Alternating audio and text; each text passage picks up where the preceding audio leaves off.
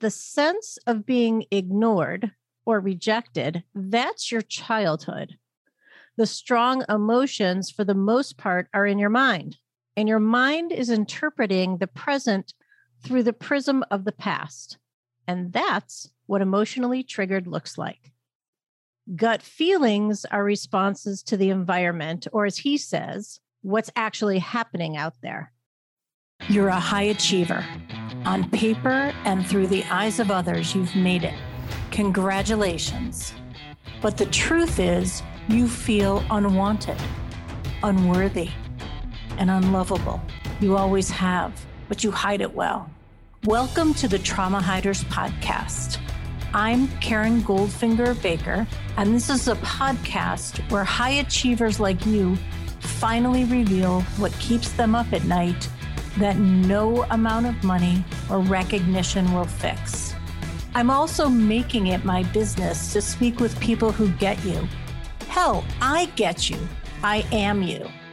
So get your best hider's face on, sit down, and let your guard down. What's on the other side of this shit will change your life. There are so many ways people like us fuck ourselves over. But let's start with five ways. When you know them, maybe you'll finally stop doing them. Over on my website, you'll find a free download listing the five ways your fuckery is getting in the way of the next level of your success. Grab it now at KarenGoldfingerBaker.com. So often I hear the terms emotionally triggered and gut feeling used interchangeably. Recently, I took the time to parse out the distinction.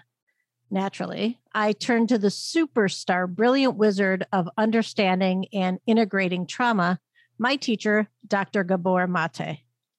Gabor Mate uses an easy to understand example of what it is to be emotionally triggered. Imagine you raise your hand because you have a question and you don't get picked. You feel sad or ignored or disappointed or all of those. Those are not gut feelings, those are emotions. Your mind is telling you that you are sad, ignored, disappointed. Even when the truth is that there isn't enough time to include everyone's questions in the discussion, you have a story. Mate goes on to say that the sense of being ignored or rejected, that's your childhood. The strong emotions, for the most part, are in your mind, and your mind is interpreting the present through the prism of the past. And that's what emotionally triggered looks like. Gut feelings are responses to the environment, or as he says, what's actually happening out there.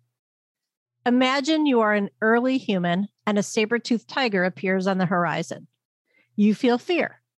That's not some emotion based on the interpretation in your mind. That's a real danger. You better feel fear. That fear is what will tell you to go to safety and out of the path of the saber-toothed tiger. This fear will help you. That's the distinction. So, how does that work in practice? With gut feeling, there is no upset. There just is. Your message is loud and clear. I do not want this. I will not be in this situation. No upset, no story, no drama. Once you've acted on a gut feeling, it goes away because it doesn't need to be there anymore. Whereas with emotion, there's always an upset, always a story, and it continues beyond its value or its necessary role. So, next time you're wondering if what you're experiencing is you being emotionally triggered or you noticing a gut feeling, check in with yourself and ask Am I in a big upset here telling a story about another person? Well, that's emotional trigger. Or am I asserting, here's how it is for me? I'm calm about it in a grounded strength. That's a gut feeling. How glorious that as humans, we get to experience it all, including emotional triggers and gut feelings. After all, emotions make us human.